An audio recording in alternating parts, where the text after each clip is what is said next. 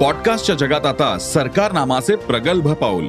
राजकीय इतिहास घटना आणि त्यामागचा अर्थ. ऐका एका क्लिकवर. माहिती नसलेले पडद्यामागचे अनेक किस्से तुमच्यापासून फक्त एक क्लिकवर. सरकार नामाचे पॉडकास्ट.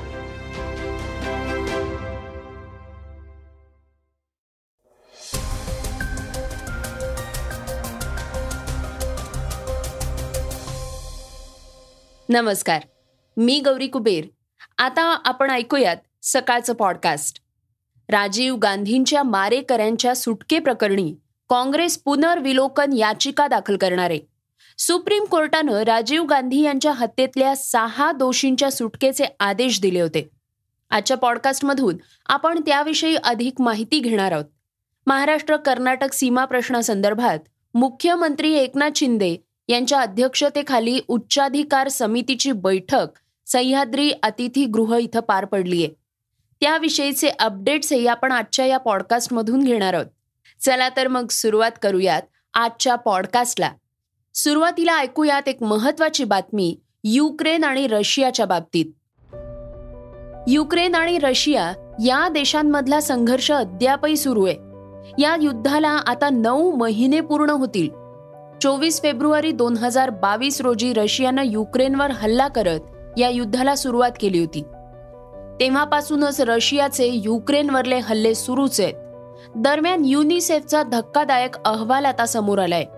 युद्धजन्य परिस्थितीमुळे वीस कोटी मुलांचं नुकसान झाल्याची माहिती समोर आली आहे मात्र यामध्ये केवळ रशिया आणि युक्रेन हे देश नसून Afghanistan Syria Iraq Yemen Armenia Azerbaijan यांसारख्या देशांचाही यामध्ये समावेश आहे.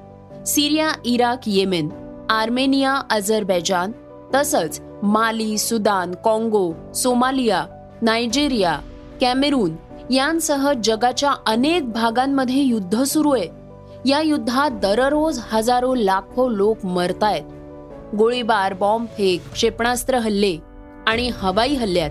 त्याहून कितीतरी पटीनं अधिक लोक अपंग होत आहेत लाखो लोकांची घरं उद्ध्वस्त झाली आहेत. तर काही लोक बेघर झाले आहेत. शाळा रुग्णालयांची अवस्था बिकट आहे. युद्धात सहभागी देश कोणताही असो युद्धाची सर्वाधिक झळ सर्वसामान्य माणसाला बसत असल्याचं दिसून आलंय.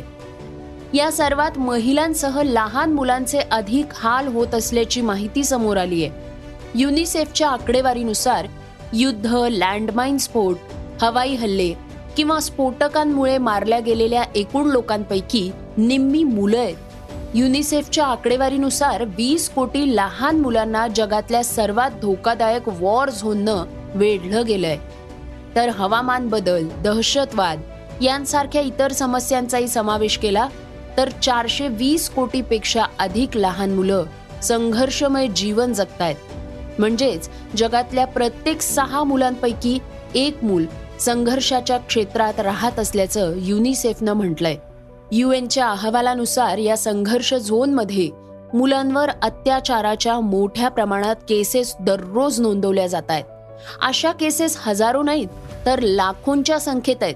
या अशा परिस्थितीमुळे या भागात अडकलेल्या मुलांच्या शारीरिक आणि मानसिक आरोग्यावर परिणाम होतोय.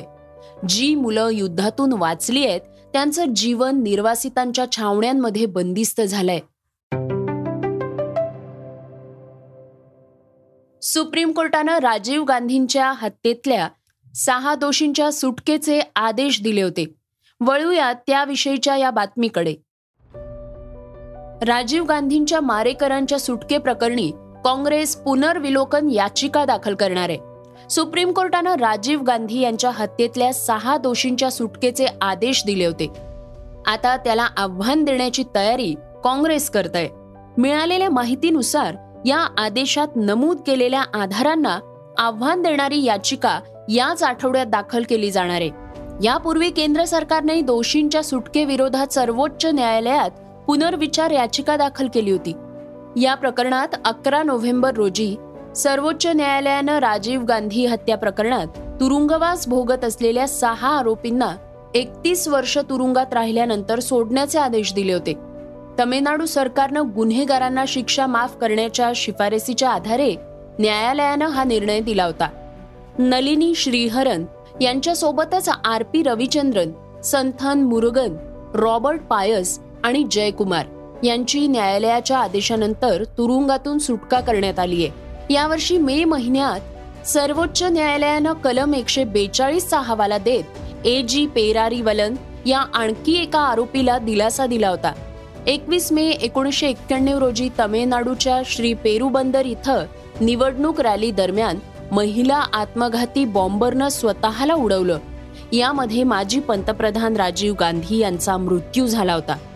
धनू असं या महिलेचं नाव असल्याचं समोर आलंय. या प्रकरणात सात पैकी तीन दोषींची फाशीची शिक्षा जन्मठेपेत बदलण्यात आली. तर मुर्गन संथन नलिनी आणि ए जी पेरारीवलन यांच्या फाशीची शिक्षा कायम ठेवण्यात आली आहे.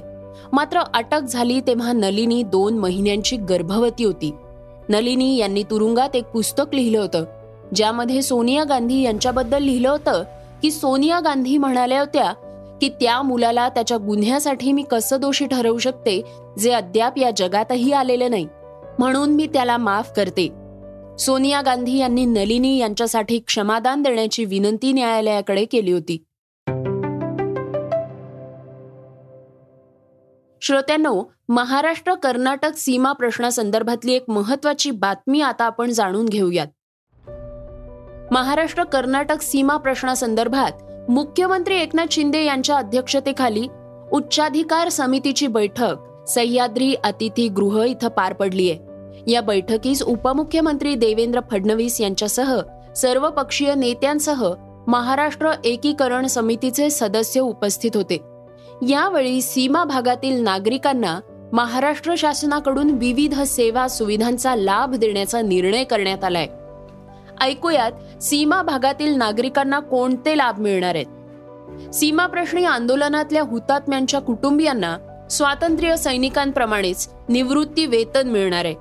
न्यायालयीन लढाईसाठी एकीकरण समितीनं अदा केलेल्या शुल्काची प्रतिपूर्ती होणार आहे. सीमा भागात पूर्वीप्रमाणे मुख्यमंत्री सहायता निधीचा लाभ मिळणार आहे. महात्मा ज्योतिबा फुले जन आरोग्य योजनेच्या लाभाबाबत सकारात्मक निर्णय घेता येणार आहेत.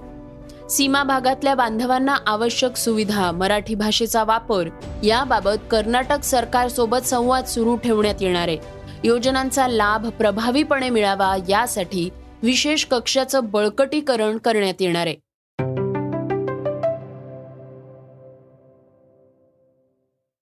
श्रोत्यांनो आता वेळ झाली आहे आजच्या वेगवान घडामोडींची.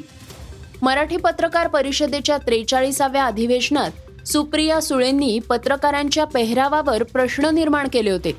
न्यूज चॅनेल मधल्या मुली साडी का नेसत नाहीत? मराठी भाषा बोलतात ना मग मराठी संस्कृतीसारखे कपडे का घालत नाहीत? असं त्यांनी विचारलं होतं.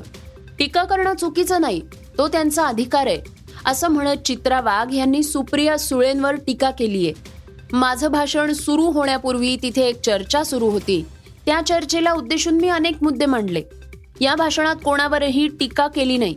मी फक्त माझं मत मांडलं. ते भाषण सगळ्यांनी पूर्ण ऐकावं. माझं पस्तीस मिनिटांचं भाषण सतरा सेकंदात दाखवण्यात येणार असेल तर त्यावर काय बोलणार? असं सुप्रिया सुळेंनी आपल्या विधानाबाबत स्पष्टता देताना म्हटलंय. नुकताच न्यू बॉर्न केअर वीक पार पडलाय. या काळात नवजात बालकांची काळजी घेणं अत्यंत गरजेचं आहे. ही काळजी कशी घ्यायची याविषयी वेगवेगळ्या प्रकारची चर्चा सुरू आहे.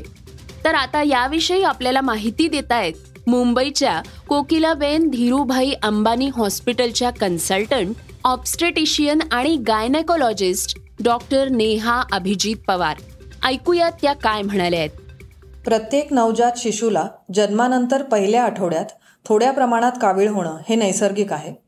याला फिजिओलॉजिकल जॉन्डिस म्हणतात. बाळाच्या लाल पेशींमधून तयार होणाऱ्या बिलिरुबिन नावाच्या घटकामुळे बाळाची त्वचा व डोळे पिवळे दिसू लागतात. काही बाळांमध्ये कावीळचं प्रमाण जास्त झाल्याने मेंदूवर त्याचा परिणाम होऊन बाळाला कायमस्वरूपी अपंगत्व येऊ शकते. याला कर्निक टेरस असं म्हणतात. त्यामुळे ह्याचे योग्य निदान करून योग्य वेळी डॉक्टरचा सल्ला घेणं गरजेचं असतं. R H negative mother premature बै बेबी डायबेटिक मदर यांच्या बाळांमध्ये कावीळचं प्रमाण जास्त असतं. कावीळचं प्रमाण जास्त झाल्याने बाळाला फोटोथेरपीची गरज पडते. डिलिव्हरीच्या तिसऱ्या किंवा चौथ्या दिवशी बाळाचे बिलिरुबिन लेवल्स तपासून बघणे गरजेचे असते. कारण वेळेत निदान केल्याने फोटोथेरपीद्वारे जवळजवळ सर्व बाळांचे बिलिरुबिन दोन ते तीन दिवसात कंट्रोल करता येतात. बाळाची कावीळ सौम्य असल्यास सकाळच्या कोवळ्या उन्हात एक्सपोजरने सुद्धा तो कमी करता येतो. फिजिओलॉजिकल जॉन्डिस ह्याला कमी व्हायला सात ते चौदा दिवस लागू शकतात. जॉन्डिस जर जास्त प्रमाणात असेल तर त्याची लक्षणे कशी ओळखायची? तर बाळाचे हात किंवा पायाचे तळवे पिवळे दिसणे बाळ सुस्त दिसणे दूध व्यवस्थित न पिणे यातील लक्षणे आढळल्यास लगेच आपल्या डॉक्टरांशी संपर्क करावा.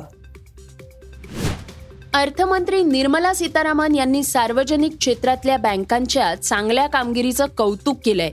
त्यांच्या non performing asset N P एमध्ये घट झालीय.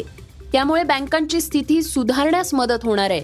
या अंतर्गत निर्मला सीतारामन यांनी State Bank of India Bank of Baroda आणि कॅनरा बँक यांसारख्या देशातल्या अनेक सहकारी बँकांचा उल्लेख केलाय.